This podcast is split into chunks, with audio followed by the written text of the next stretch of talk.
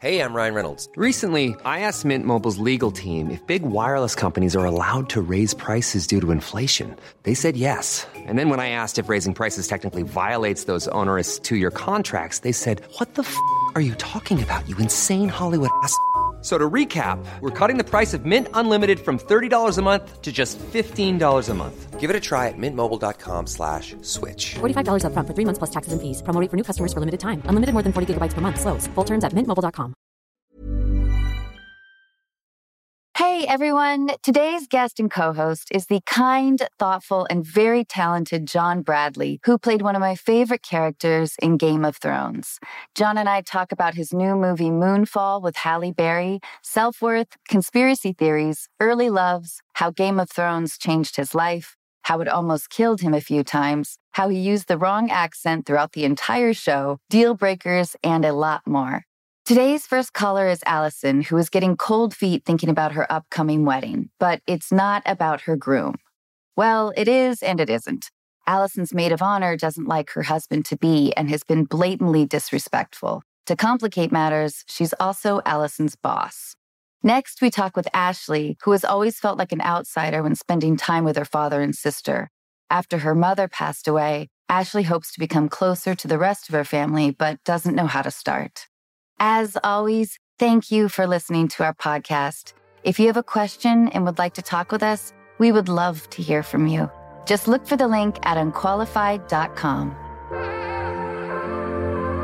Ladies and gentlemen, you are listening to Unqualified with your host, Anna Faris.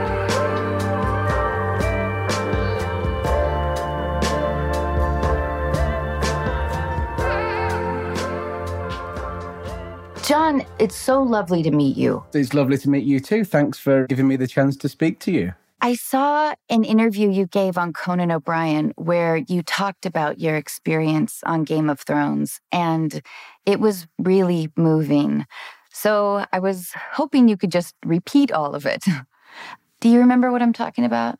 Yeah, absolutely. We shot that special with Conan right at the very end of my Game of Thrones experience. And I was just looking back, as you tend to do when you come to the end of something that's been such a big part of your life, looking back and thinking what a transformative experience it was for me in all the different ways that it changed my life. And I remember just thinking about the person that I was before I got the opportunity to be part of that show. Before I met David and Dan, and before I even heard about Game of Thrones, I was somebody with such low self esteem and you know struggled with my weight and struggled with my self-worth and didn't really think that I would ever amount to much from a sort of quite tough working class background no expectations of life and thought that life had no expectations of me as well and all the time when I was thinking that and thinking that I'd never be worth anything to anybody and wishing I could change so much about myself, there were two genius writer producers in Hollywood, believe it or not, who were looking for exactly me. At the time that I thought nobody would ever give me a chance and nobody would ever believe in me, they were looking for me. Not only would they accept what I perceived to be my shortcomings, but it was my shortcomings that they were looking for Uh, everything that I wanted to change about myself were the things that were going to change my life for me, and and they really saved me from all that. And I'm not sentimental by nature,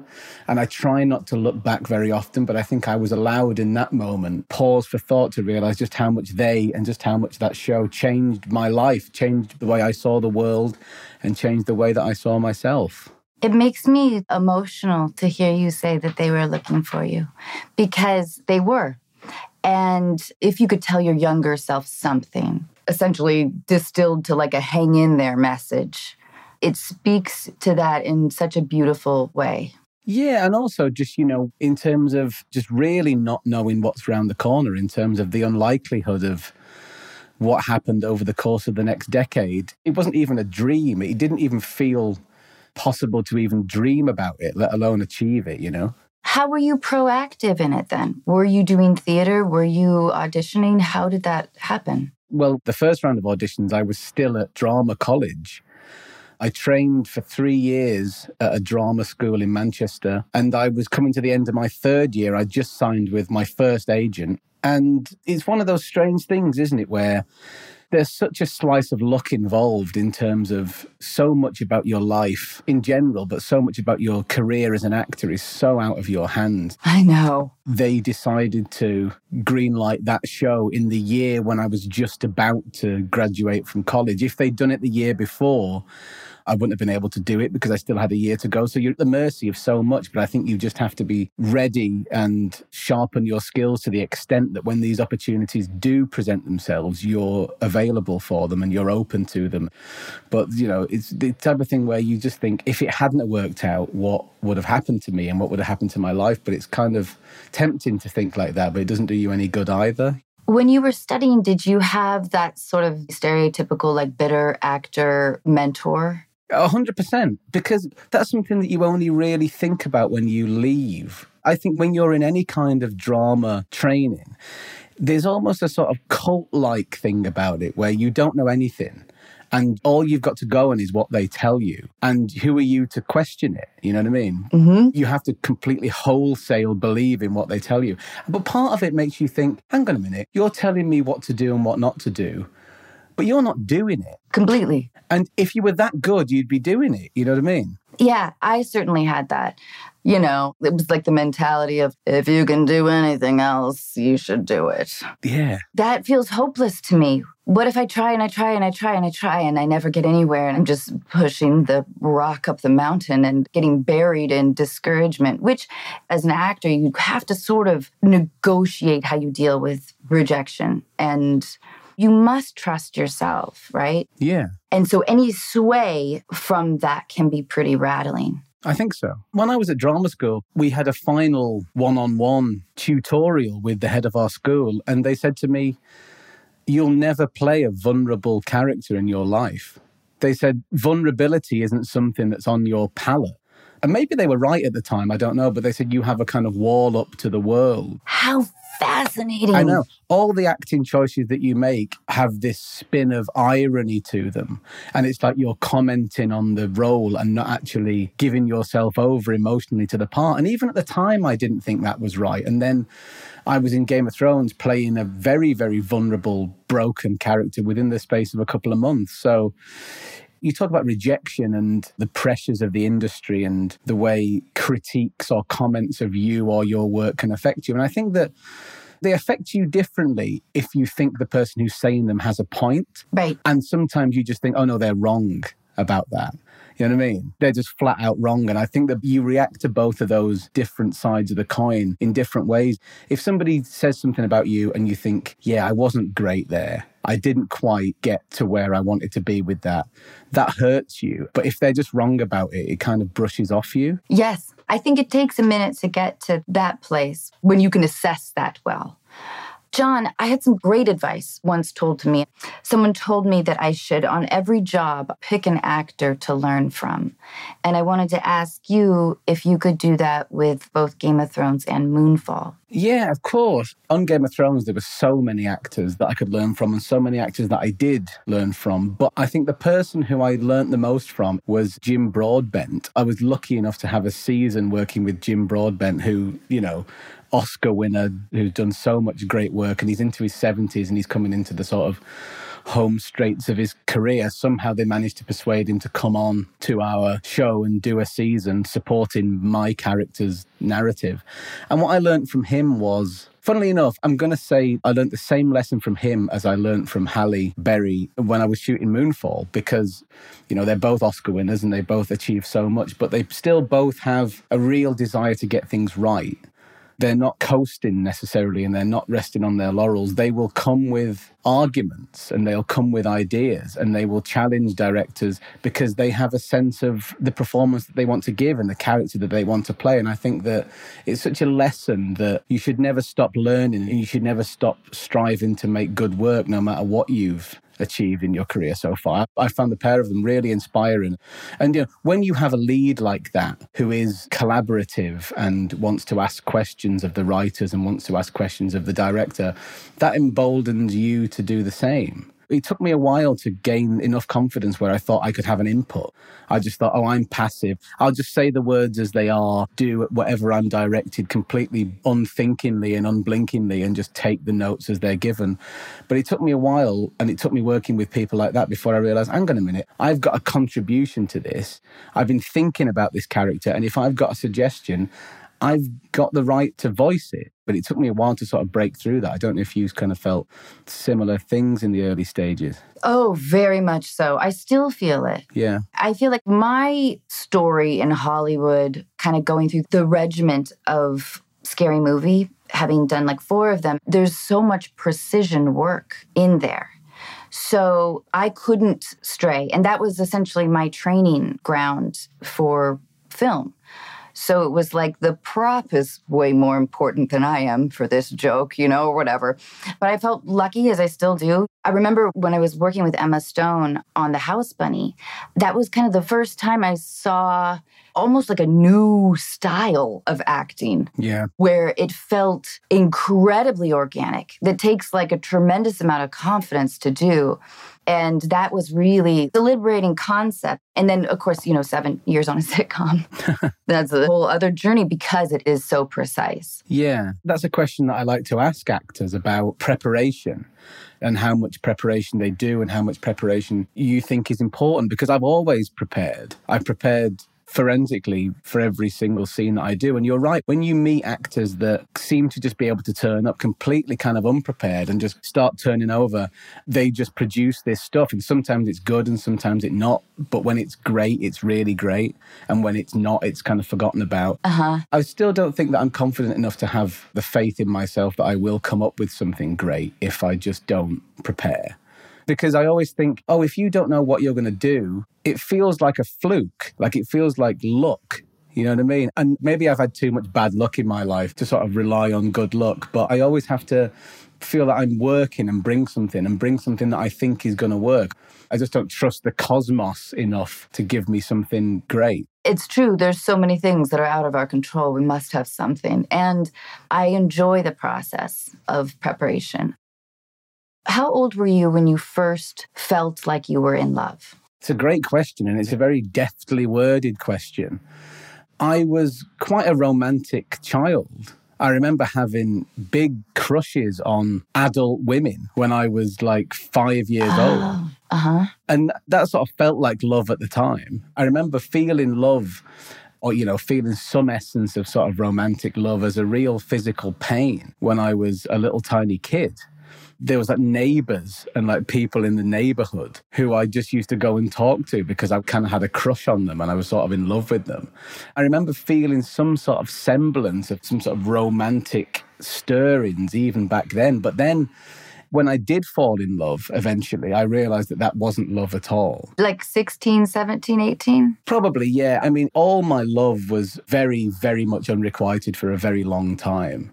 We talked a bit about rejection already, but romantic rejection was something that I thought would be just so mortifying, just so unrecoverable from. You know, there were people that I really liked at school, and I thinking, God, they don't know that I like them. But if I went to ask them out, for example, and they said no, I just have to change school. Yeah, yes. There's no way that I could ever show my face around here again if I declared that I liked them and then they said no. Compared to the benefits of it going well, the risk of it not going well just outweighed everything. So I just never told people that I liked them, ever. I didn't have a girlfriend until I was 25. Are you still with this person? No. Have you experienced extreme heartbreak? To be honest, no, I don't think I have. But this may sound slightly callous and maybe a slightly warped thing to say, but heartbreak is probably the worst thing that can happen to you. Breaking a heart can be just as bad. Oh, yeah. I think that that's something that I've had to sort of deal with the guilt of that because I think if a relationship ends and you're the one who's had your heart broken, it's horrible, but there's a sort of comfort in that that you've got right on your side. There's a righteous anger, and you can go to your friends and say, He did this to me and he's broken my heart. And it's the powerless position. So you have the comfort of that. Exactly. But if you're the one to break a heart, you've got those feelings, you're bereft and you know, you're mourning for a relationship that didn't quite work out, but you've got guilt as well. And I think that that's not an enviable position to be in. And I'm not saying that that's a worse position to be in than having your heart broken, but it brings with it a whole different set of emotions and regret, which can be just as difficult to live with, I think. So, John, may I make the assumption that you were the one who ended that relationship? I was. And I think it's a theme that sort of happened in relationships since, really, that I think the best thing to do is to bury my true feelings and bury my true kind of frustrations because I don't want to hurt the other person.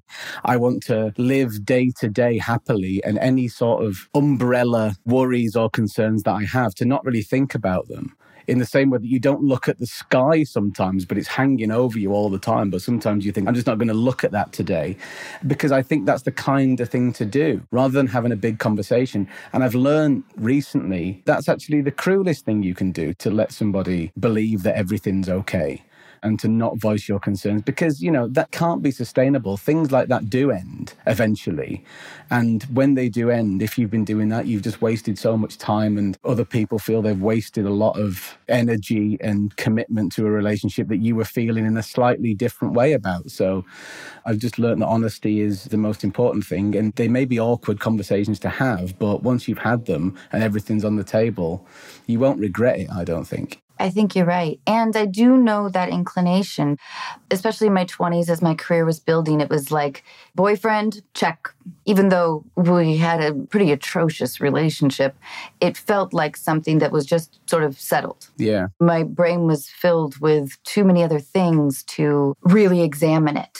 Yeah. I think that, you know, it's a bit of a cliche, really, but cliches are sort of there for a reason. That looking back on my formative years, not having a girlfriend until I was 25 and being too scared to ask people out because of my rich and varied selection of self esteem issues that I had at the time, because I couldn't ask people out. The teenage years where people were being more casual about their love life and dating people and living a bit of a more free and easy romantic existence, I didn't have any of that then went into my first girlfriend was my first kind of long-term relationship I think also if you've had those years of being completely ignored and not really feeling like you're in the romantic marketplace, and then through luck, really, you end up being a known person where you get a certain degree of confidence and you feel you suddenly do have a place in the world. Part of you feels a bit, as tragic as it might be, you're sort of owed a bit of that experience that you didn't have when you were 18. Yeah. If you have to go and do stuff, if you don't feel that you're ready for a committed monogamous relationship, just don't enter into one just be honest about it. It took me a long time to realize that because, you know, we are told that you should be searching for the one all the time. But you think sometimes if I don't work through the issues that I've got to work through, I'm just going to break the one's heart. And I don't want to risk that. I don't want to feel like that. I love that you recognize that progression, that you may have not had extreme heartbreak, but you've certainly gained lessons. Yeah. John, will you tell us about Moonfall? You play a conspiracy theorist. He is a conspiracy theorist. And, you know, 2021 wasn't really the perfect year to be making conspiracy theorists into the heroes of your movie. But I think if there's one thing that marks KC, my character in Moonfall, out from other conspiracy theorists, is that he is right. And that doesn't happen that often. I guess it's not exactly a conspiracy theory if you're actually right. Yeah, I mean, so many conspiracy theorists question things like medical science and question science. Casey isn't questioning science, he's fully on board with science all of his findings and all of his discoveries are completely backed up by science. He's done his research. He doesn't have an agenda either. So much about conspiracy theories, I think, are about bending a certain set of circumstances to suit the agenda that they want to push. And he doesn't have any of that. He's just worried that the moon is going to smash into the earth. He's got research to back it up and he wants to save the world before it's too late. I don't think that that's necessarily a conspiracy theorist. That's somebody who's done some independent research and just happens to have the tools at his disposal to save humanity. I like this. I think you're right. It is about a motivation. At least how the idea is seared into us now in 2022. Exactly. I think that if, for example, you don't want to wear a mask, just because you don't want to, because you find them uncomfortable or because you think they don't do any good, that's one thing. But I think that if you start from that position, you then go searching for things to back that up And that's where it all sort of spirals. It spirals with a sort of personal feeling towards something, but you feel that that's not enough. So you have to justify it by looking for this greater structure to your argument. And I think that's where a lot of conspiracy theories come from people just trying to justify their own attitude towards something. I think that's a brilliant way to sort of describe that personality type. It is interesting that it's a desire in humanity. John, will you tell me about your parents? What personality traits do you think you inherited from both of them? The first thing about my parents, with regards to myself and my career, is that they were not theatrical people. They didn't have a sort of artistic side to them at all, really. We'd never even watched a lot of movies. We watched mainly like comedy shows, half hour comedies on television. And I think that that sort of set me up a lot for the way I think about acting, really. I was brought up with a wealth of entertainment because my parents were a little bit older, I think, than a lot of my peers' parents, pretty much 40 when I was born. That opened me up to a whole range of entertainment that my peers weren't necessarily exposed to. So, for example, they weren't just listening to the Billboard chart, they were listening to music from the 50s and the 60s, and they were watching Laurel and Hardy movies and Sergeant Bilko and old TV shows that my peers wouldn't have any kind of clue about. And because of that, I was able to cherry pick so much influence and so much cultural reference from this extraordinary large buffet of entertainment. And I always thank them for that, really, that they didn't just sit me down in front of Cartoon Network and just let me watch cartoons. They had me sort of watch television with them, and I was able to watch quite mature programs and, you know, programs from 30 years before I was born when I was a little kid. And I think that gives me a great curiosity about entertainment, and it's fed into my instincts as an entertainer and as an actor. And I just can't thank them enough for exposing me to all of that. Hey, I'm Ryan Reynolds. Recently, I asked Mint Mobile's legal team if big wireless companies are allowed to raise prices due to inflation. They said yes. And then when I asked if raising prices technically violates those onerous two year contracts, they said, What the f are you talking about, you insane Hollywood ass? F- So to recap, we're cutting the price of Mint Unlimited from $30 a month to just $15 a month. Give it a try at mintmobile.com slash switch. $45 upfront for three months plus taxes and fees. Promo rate for new customers for limited time. Unlimited more than 40 gigabytes per month. Slows. Full terms at mintmobile.com. Quality sleep is essential. That's why the Sleep Number Smart Bed is designed for your ever evolving sleep needs. Need a bed that's firmer or softer on either side? Helps you sleep at a comfortable temperature? Sleep Number Smart Beds let you individualize your comfort so you sleep better together. JD Power ranks Sleep Number number 1 in customer satisfaction with mattresses purchased in-store. And now save 40% on the Sleep Number limited edition Smart Bed for a limited time. For JD Power 2023 award information, visit jdpower.com/awards. Only at Sleep Number stores or sleepnumber.com.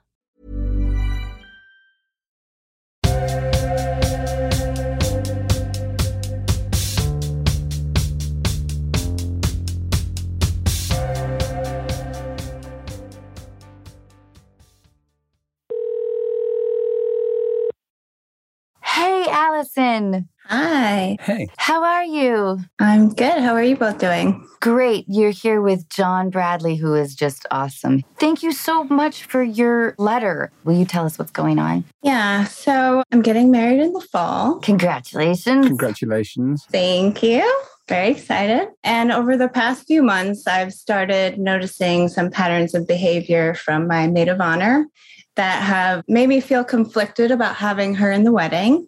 A little context we are also business partners. We run a company together.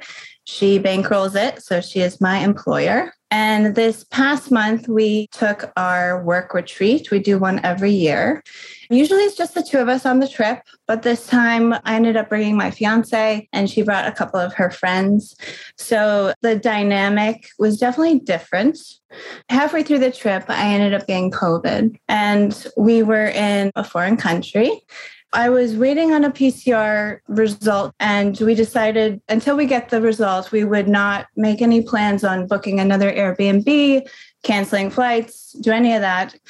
But I ended up isolating and realized after the fact that me leaving the group made the dynamic with my fiance and them very difficult. I found out that they kind of mean girled him a little bit that first night. My maid of honor made comments like, You're probably really tired. Don't you want to go to bed? Oh, no. And then eventually she was like, You know what? I'm going to go to bed. My fiance decided, Okay, the night is over. I'll go to bed too and then found out soon after she popped her head out to her other friends and was like hey you still up? Let's go out. Excluding him on purpose obviously. And the next day similar stuff. And the way my maid of honor talked to my fiance was very demeaning and condescending and rude. And hearing that that happened really upset me. So I ended up reaching out to one of my bridesmaids who has known my maid of honor for a long time, longer than I've known her, and found out that she has gone through this herself. My maid of honor used to date her now husband. We should call her something. Should we call her Sarah? Maid of honor, Sarah, yes. So Sarah used to date Zach, and Zach is now married to Anne when Anne and Zach started dating, Sarah would refer to Anne as the new girlfriend, and she wouldn't call her by name. And found out that she has a pattern of doing this with the partners of her friends. Will just be rude to them for no reason and seemingly not respect the relationship. You also, Allison, have extraordinary circumstances. You met your fiance right before COVID. So your fiance didn't really get integrated into any of your friend groups for quite a while, right? Yes. So he and I met through a dating app one month before the lockdown. We ended up cramming a bunch of stuff in and we wanted to see each other constantly. So we had an amazing first month of dating. But yeah, once lockdown happened, I ended up needing to stay with him so my roommates could quarantine in my apartment. And he and I kind of just hunkered down, ended up thriving. But before the lockdown, I actually met almost all of his friends. He was really eager to introduce me to his circle. Awesome. I'm really happy for you. Thank you. But I didn't have those opportunities to introduce him to my people until things started opening up again with regards to Sarah, your um, maid of honor, is she currently single? No. Oh, she's in a relationship. I was going to say, if you're single and your friends are single, and then suddenly they get a partner, you may feel that they're going to move away from you. But if she's got a partner as well, that makes it a little bit more delicate, I think. So, is she always the same? Does she have the same attitude to her friends' partners, whether she's in a relationship or not? Well, she has been in a relationship the entire time I've known her with the same partner. She's also polyamorous, and both of them will have their own other relationships. They do not live in the same country, so they spend half their time together, half their time apart.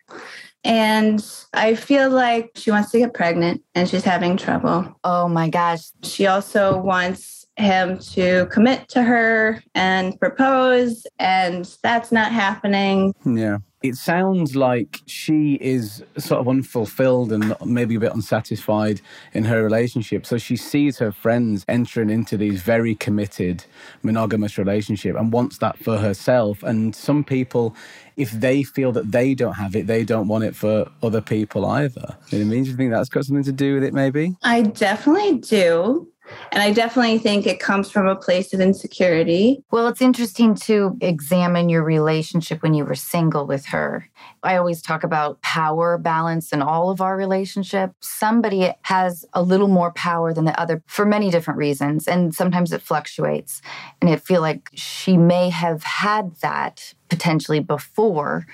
And now she is feeling this shift. But I think there's also a bunch of other stuff at play here. When I read your letter, I was thinking, Allison doesn't have to have her as her maid of honor, but because you guys work together, I feel like this deal is done. Do you feel that way, Allison? I agree. Like our company, we are two peas in a pod. Everyone associates us together. If for some reason she was not standing up with me, someone would read into that completely. I feel like the course of action is not to remove her, but to navigate another way.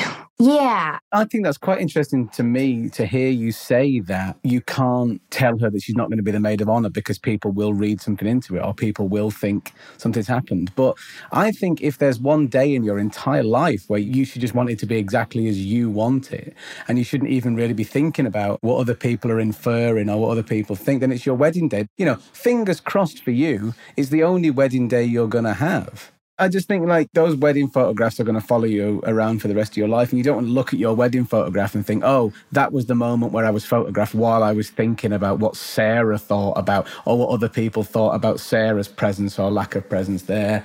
Maybe I've got too much of a sort of romantic idea of what a wedding day should be, but it should just be about the two of you. I mean, do you realistically see Sarah being in your life for the rest of your life? Definitely for the foreseeable future. Okay. And you love your job. Is that right, Allison? I do. And we work really well together. We complement each other very well.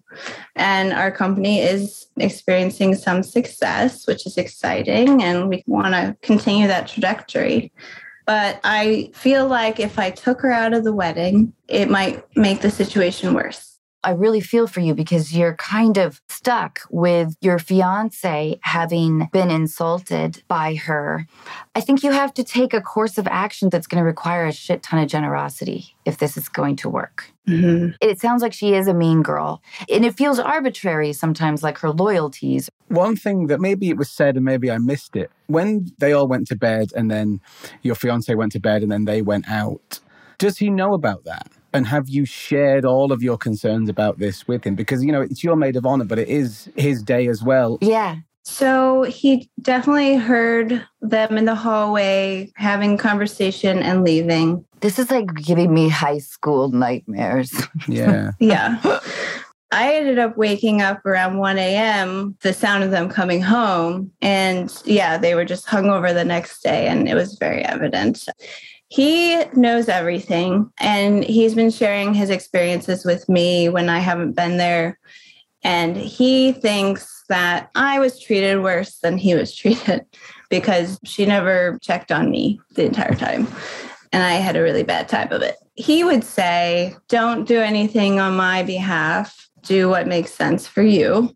And his perspective is like, I don't have to see her all the time, you do.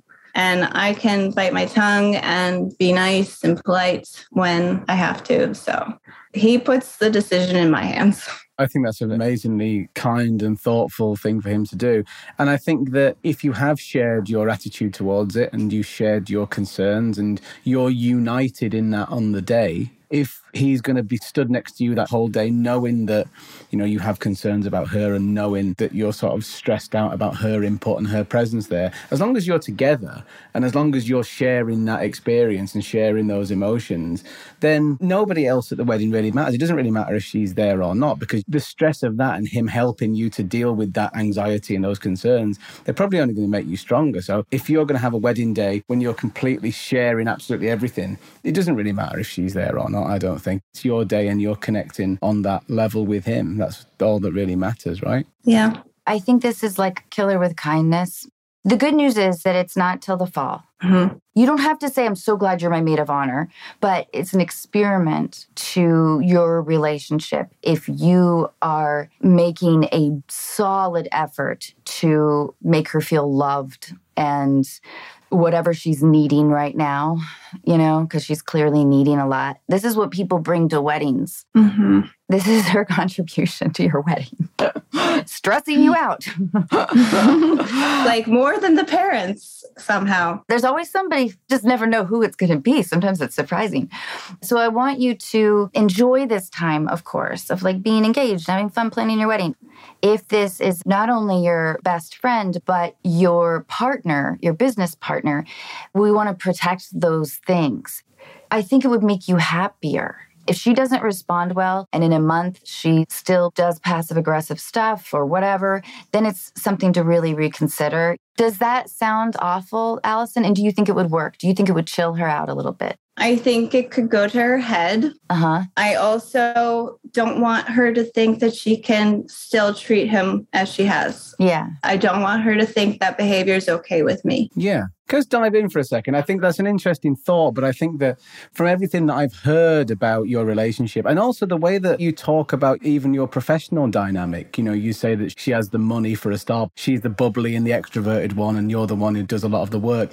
It sounds like you've really bought into this dynamic of her holding more power in this relationship than you have. That's a fair point. And you see yourself as being in a sort of submissive position to her. So I just wonder if you were to make this effort to reach out and show love and to be active in that, do you think that's just reinforcing those positions and getting you into a deeper rut in that dynamic than you are already? You might be right. Yeah. I think that's right.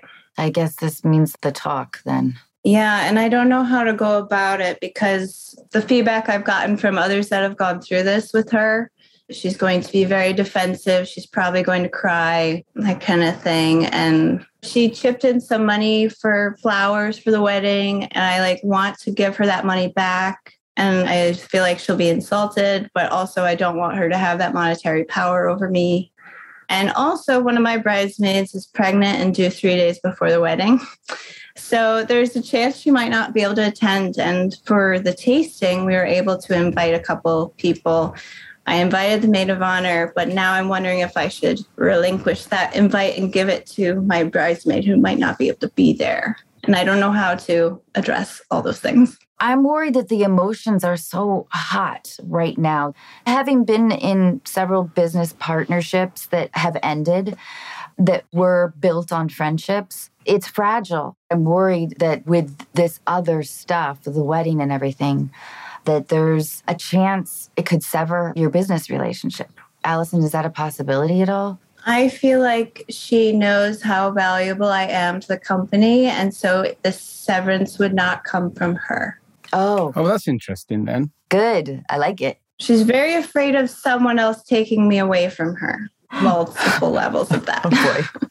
That idea of her being worried about somebody taking you away or being threatened, that sounds like it's a personal thing as well as a business thing. The idea that she knows your worth and you know your own worth to that company, it gives you a lot more power than you kind of think, really. In terms of the wedding day, if she is maid of honor, do you just not want her to be maid of honor because of the way she's behaved in the past? Or are you concerned that something is going to happen on the day if she's maid of honor that you want to avoid? I feel like the wedding is meant to be a celebration of our relationship.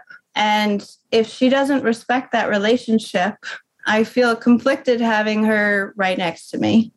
Also, I definitely see the scenarios of her getting upset. Oh, I'm never going to get married. This is never going to happen for me kind of trajectory. Well, then taking this idea to the extreme, would you see yourself in like the next two years moving on from this job? Two years, probably not. Five years, maybe. Yeah. She technically can't fire you, right? She could fire me. How would that feel? I would feel hurt because of our friendship, but I would know that I would end up on my feet and find another job without much trouble. I'm not sure how it works there. I know how it kind of works here. There are sort of rules in place where you can't just fire people because of personal. Doesn't there have to be some kind of justification for being fired that goes beyond? She told me I couldn't be the maid of honor at a wedding.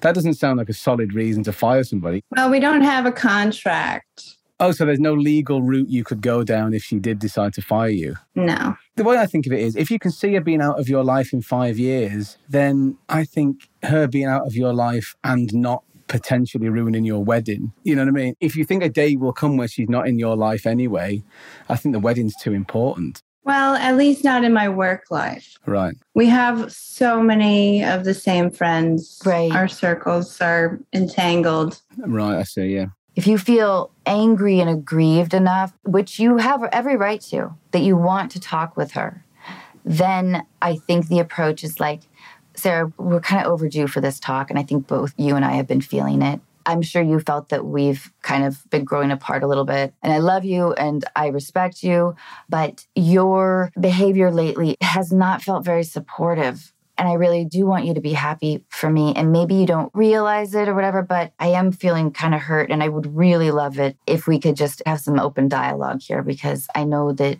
there's things going on in your life and maybe I haven't been paying attention to them. Not saying that you are, Allison. I'm just good at throwing bones. you could do something like that, a gentle but firm John, what do you think of that idea? I don't think there's any way that she can have a problem with that. I mean, it's not even really a confrontation. It doesn't seem aggressive. It really is just a way of opening dialogue.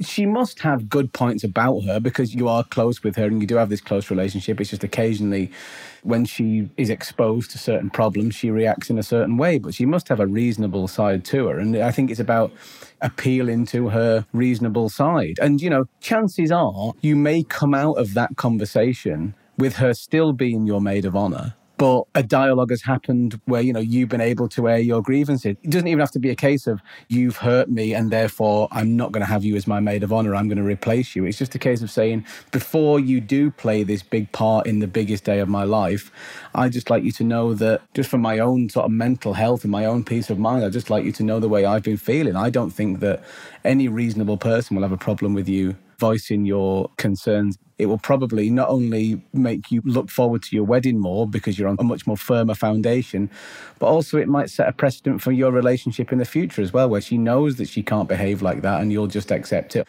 I think a well balanced, well modulated conversation like that could be the start of a whole new phase in your relationship, maybe. And Allison, if and when you do talk with her, my advice would be to not mention your fiance because if you say you were rude to him or whatever and lay that element out, she will just target him. Mm-hmm just one final thing. I think it's important to really make sure that all the way through this decision making process and leading up to this talk, if you are going to have this talk with her, be sure to keep communicating with those other people who have similar experiences with her because you don't feel quite so alone. And maybe you can speak to them and share experiences of her. And also, quite importantly, know that they're going to be there after the chat for you to share with them how it went and for them to give their insight into what happened. Then really use them as a comforting resource because it's so easy to feel kind of alone. But if people have had a similar, almost identical experience with that same person, it's just going to bolster you to do the right thing and do what you need to do. Yeah. Thank you both for all of this advice. It has been so helpful and is giving me some tools. Good. Allison, thank you so very much. I really appreciate it. Thank you. It's nice to talk to you. I really hope everything goes well. Thanks for sharing your story with us. It's really appreciated. My pleasure. Thank you. Thank you, Allison. Thank you. Bye.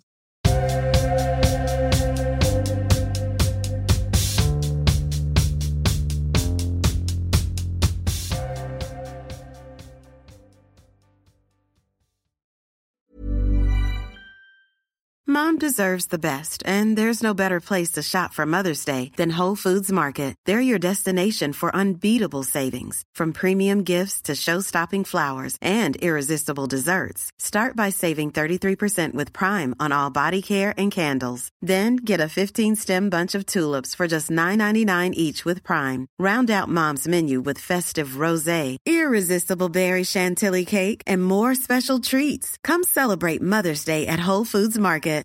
When you make decisions for your company, you look for the no brainers. And if you have a lot of mailing to do, stamps.com is the ultimate no brainer. It streamlines your processes to make your business more efficient, which makes you less busy.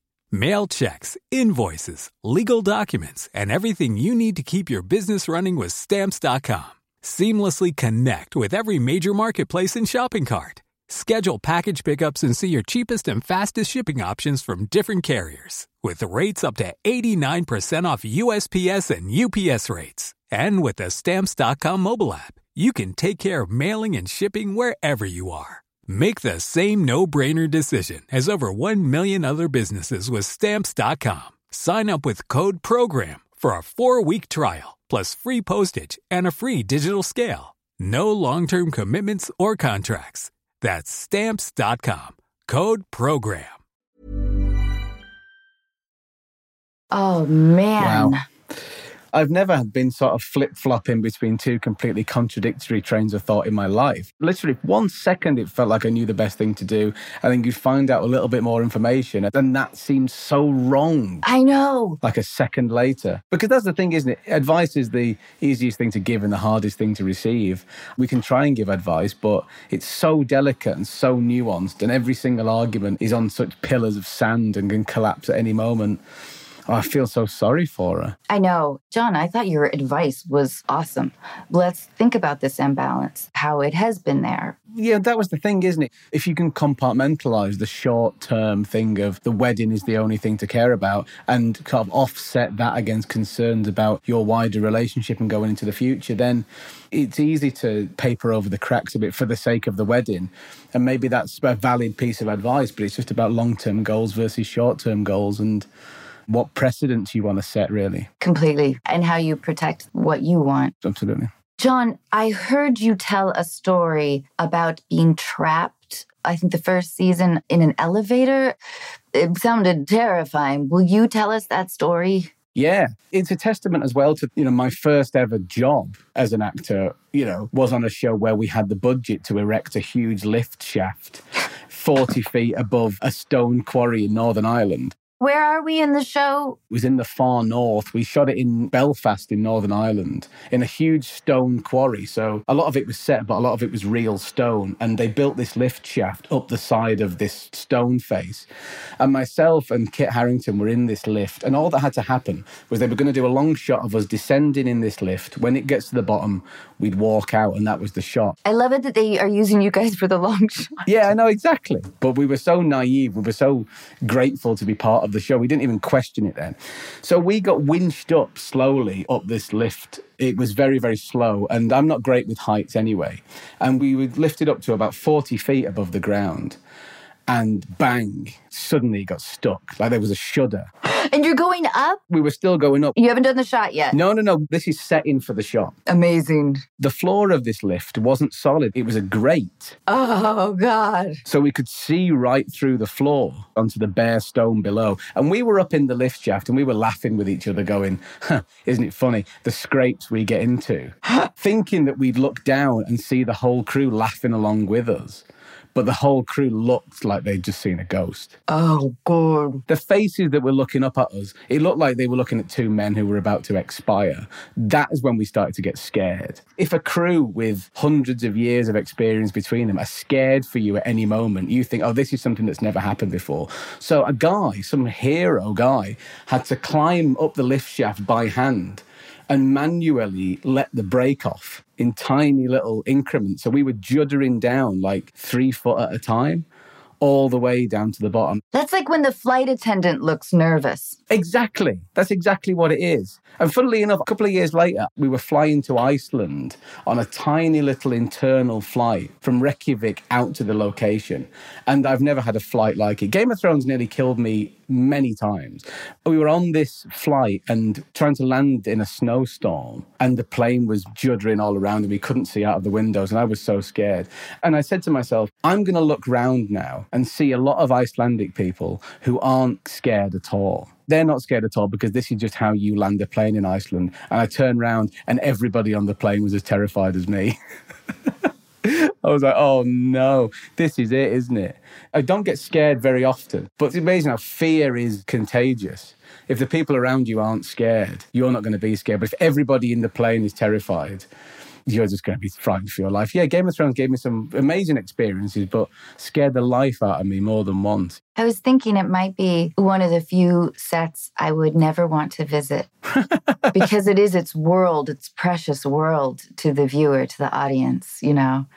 I wouldn't want that spell broken. I found that myself, you know, because we shot the show in these little increments and you were just with your group and then other scenes were being filmed with other characters. I didn't meet Emilia Clarke in costume until season eight, until the very last season. And because you watch the show, but you don't feel like you got anything to do with the rest of these characters, when I was suddenly standing in front of Emilia Clarke as Daenerys, I was like, oh, I'm in Game of Thrones all of a sudden. Do you know what I mean? Really, it felt like I'd stepped into a show that I was a fan of rather than a show that I was in. You know, we were all such fans of that show. We were all so proud of it. Can I nerd out then for a minute? Your character, Sam, he's from the South, right? Yeah. Even though maybe people do pick up on this in America, I was actually speaking in the wrong accent for the whole show. because I auditioned with what would later be a southern accent in the show, which is a proper English received pronunciation accent. I auditioned in that. And then the guy they had doing the accents on season one got in touch with me and said, You're in the northern storyline, so you'll have a northern accent. And I was a bit like, Are you sure? about this? And he was like, Oh, yeah, absolutely sure. Don't worry about it. I've seen the graph. So then, because of that, I spoke in a northern accent, even though my character was from the south for all eight seasons. But I don't think people care about that particularly. I think to us, it's its own thing, you know? Exactly. I mean, the fact that people don't really realize that I'm speaking in the wrong accent and I'm confessing it on this podcast three years after the last season was on just goes to show that people don't really care about that type of thing, right? Well, when you have dragons, you can get away with a lot. Um, okay, so now we're going to talk with Ashley. Hey, Ashley. Hi, Anna. How are you? I'm great. You're here with John Bradley. Hey, Ashley. Nice to speak to you. Nice to meet you. Ashley, will you tell us what's going on? So I was born and raised in a small town. All of my family is close by. But of course, I meet a guy from out of state. We get married and we move to where he's from. We would go back to visit my parents and my sister about every month. Either we would go up there or they'd come back down here. My mom retired early because of her health. So it was more flexible we have kids, we continue traveling, nothing really slows us down. Then, over the period of a few years, my mom's health declines and she ends up passing. We would still make the trips, but it just wasn't the same. I guess you don't realize who the glue is in your family until things just don't stick anymore. Oh, Ashley, so sorry. Thank you. My sister and my dad, they have more in common with each other. You know, they would go fishing or hunting or camping, and whenever we would go see my mom, she and I would hang out. She'd play with the kids, and that was her happy place. And when I would call her to see if we could come up, it was more like, hey, we're coming. And she'd be like, that's fine, come on. Whereas now I kind of feel like I have to ask for permission. I uh, called my dad a few weeks ago to see if we could come see him over the next upcoming holiday. And uh, he kind of hesitated, and it made me feel like we weren't really welcome. Oh. When I think about home and what comes to mind, and one day I heard that and it kind of hit hard. Oh. Because for me, going home now has this uncomfortable feeling, but I don't want to not go home. So I guess, how do I get past that? Oh, man.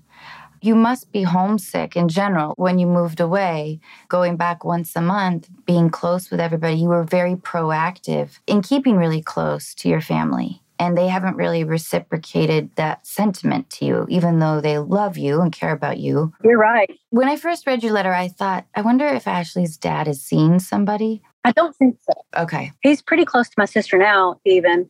My sister's got a boyfriend within the last year, and they live about 45 minutes away or so. So he'll go down to spend time with her, and they go on trips together you know, we've asked them to come down to see us a couple times, and they have a couple times, but why aren't they making the effort?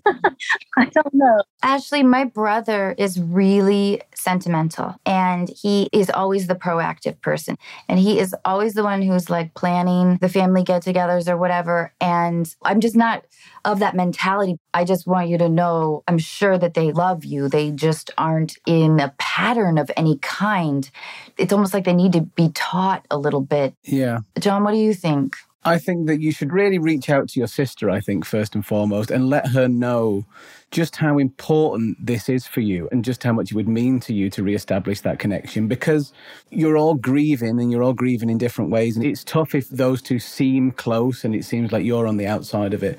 But what I'd do is I'd say to your sister, sadly, and my heartfelt sympathies go out to you guys, you know, we've lost a parent and I don't want to regret not spending enough time with my dad when he goes too, which, you know, is going to happen one day. The fact is, I live in Manchester still. I live two miles away from my parents because the idea of them passing away one day and me not spending enough time with them while I was able to, I know for a fact that that's going to really haunt me. So I think that it's so important for you to talk to your sister and just bare your soul to her. Let her know how important it is that you establish a connection with her and with him. And then you can try and coalesce all together as a family unit, I think. Rather than having this schism, this chasm between you in one camp and them in another. You need to sort of coalesce. Right. Ashley, is your sister younger or older? She's younger. I'm the oldest. This totally fits in. My brother's older too. I think the older sibling does tend to be just more proactive. I mean, at least that's certainly my case. And me being the younger, we tend to be a little more self absorbed. We're not always aware. Would you feel comfortable calling your sister and saying, I'm really sad over mom and I want to be closer to you? And I want to tell you that I need you because I haven't really told you this before, but I really do. Would something like that sound good? Could you say something like that to her? I could definitely try. She's kind of hard to talk to. Is your dad as well? He's hard to talk to, yes. Yeah, makes sense. It's setting up. Check, check, check. Mom probably wasn't. Exactly. I mean, you could even say, hey, I want to be closer to dad. I know you guys are really close. And maybe through that angle, too, you would get closer if you're actually talking about what you need and what you want in a more direct way. I got you. It's just kind of hard living a couple states away. Yeah. Whereas they live a few miles away. Another thing that you need to sort of bear in mind is a certain degree of patience as well with your dad, because, you know, you are all grieving and he's lost his life partner. You've lost your mother.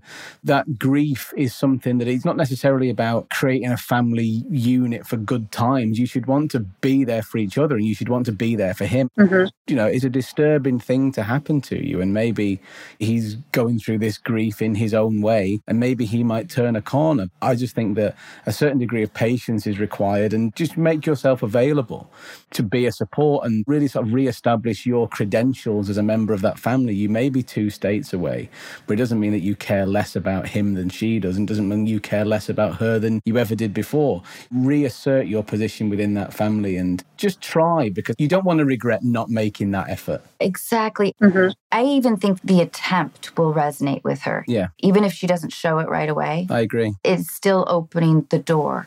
Later in your letter, you mentioned planning an upcoming trip. Mm-hmm. And how they were, it's not that they wouldn't want to see you, but they weren't like, yay! this feels like these conversations need to be kind of had before you go exposing yourself to potential disappointment. Okay. Does that sound reasonable? It does. I think you're absolutely right. I think situations like this, managing expectations and expecting things to be a certain way, sometimes it can be the worst thing that you can do. It is about protecting yourself. As much as I've said it is about, you know, living for your dad and making things as comfortable for him as possible and reaching out to your sister, you do have to look after yourself first and foremost. And as Anna was saying, if it's going to be something that actually causes you a certain degree of pain and confusion and disappointment, then yeah, maybe think about a different approach to that. And I think that you, unfortunately, Ashley, will be the proactive member in these relationships forever. So I'm, I'm sorry. I'm kind of used to it. well, yeah. And I know that you give them so much too. They take you for granted, I'm sure, you know? I would just start opening that door and see what happens. Okay. She can talk about her new boyfriend on and on and on or whatever. And you can just be like, oh my God, that's great. And I would start nurturing that relationship because I do think that phone conversations with your dad will be hard. He probably just doesn't have them. But I would have it over the phone though, Ashley, instead of texting, call her, see what happens. Okay, I can do that. Yeah. Yeah. You can tell her what you need, you know? Yeah. Hopefully she'll know how to love you right back. I'm so sorry, though. You clearly were so much more close to your mom than to sort of feel this extra loneliness, but I don't think they mean to. I'm sure they love you. You're so lovable. I love you. Well, I love you too. Thank you. but you mentioned that your mom was the glue, so they just don't have those skills yet. And they may never get them, but at least with that realization that you're not personally being rejected. Right. I don't think they do it on purpose. No. I'm sure that's not their intent at all. No. No. So I think it's just going to take patience and generosity. Yeah, patience is so key to this because, you know, you're all going through so much pain, and sometimes that makes people behave in slightly irrational ways. And, you know, it may be the case of they will turn a corner and they will want to reach out first, and a time will come where you reach out and then they'll be responsive to it. And, you know, life is too short to not make the effort to express the love for the people that are closest to you. And I just think that now it's such a tumultuous time in all of your lives that a little bit of effort now, plant those seeds now, reach out, and then even if they don't respond to it immediately, a time will come where I think they'll be ready to. And Ashley, I also think you could plan a 4th of July thing. You know, does something like that sound good? Well, actually, my youngest daughter's birthday is in June, so I've invited them down to come see us. So hopefully that will work out. Are they going to? Do you know? Or... They acted like they were. Oh, great. Okay, good. Then they can be on your turf. But before that happens, I think it'd be really good for you to get closer to your sister. Yeah. Reminder uh, of the things that are the same about you and forget about the things that are different. You, know, you say that they have different interests and you live two states away, but more makes you similar than makes you different. You know what I mean? You're the same DNA and you have the same parents, and your responsibility to your dad is still the same. So just re-establish yourself as a family member and highlight the similarities and highlight all the things that you share and all the things that are different are only superficial and trifling, really. What unites you is much more powerful than what divides you, I think. And actually, they need you. At least then they're showing you because they are taking you for granted. So you need to tell them, this is what I need too. I need you guys. And just you keeping that in mind, you're going to have to be the bigger person for a minute. But I think it really will be rewarding. I hope so. And I'm so sorry. You're amazing. And I'm sure that you're someone that they can all count on. You know, if something were to happen, you would be there. Oh, absolutely. I know. I feel it in you. But Ashley, I'm feeling for you. I love you. Thank you. And thank you for taking time to talk with me. Thank you, Ashley. John, thank you so much. Oh, not at all. Sending lots of love to you. It was so nice to meet you. Oh, lovely to meet you. Thanks for sharing your story. Thank you. Bye, Ashley. Bye bye. Bye bye. John, you are so lovely. I mean, it's a real knot, and, you know, families are very, very delicate and very complicated things. But I meant what I said, you know. I think when we have people like our family, we obsess with the thing that make us different and we sort of forget about all the multitude of things that make us exactly the same and unite us and bring us together. And the differences are nowhere near as important as the things that make us the same. I think that is a beautiful message. Okay, John, deal breakers. You're on a first date. Yeah. They believe they were abducted by aliens when they were younger. No, I want to hear more about that. Yeah, it's intriguing. It's intriguing, yeah. I may not believe it, but I'm open to hearing the experience of it. They'll make it to dessert with a good alien abduction story. Okay. But you know what? That's a trifling thing as well. I think if she wants to believe she was abducted by aliens and she's a sweet person, it seems petty of me to call it off because of that. Okay, they share custody of their cat with their ex. Okay, that is a deal breaker, I'm afraid. Wow, right off the bat. Only because I'm powerfully allergic to cats. Oh, okay. All right. I can be with her while the cat is with her ex. But if basically I'll be a part time boyfriend, I'll share her with the cat. it's like me and the cat have like our own watch duty. And when the cat's there, I'm not. And when I'm there, the cat's not. So I don't think so. Unless she wants a sneezing boyfriend, potentially for the rest of her life. They have never seen Star Wars. Uh, it's not ideal, but it's not really a deal breaker because I get to show them Star Wars for the first time. What a great thing that would be to do to someone. I know. If they haven't seen Star Wars, I'll say, okay, next day I'm going to show you Star Wars. And not having never seen Star Wars is different to not liking Star Wars.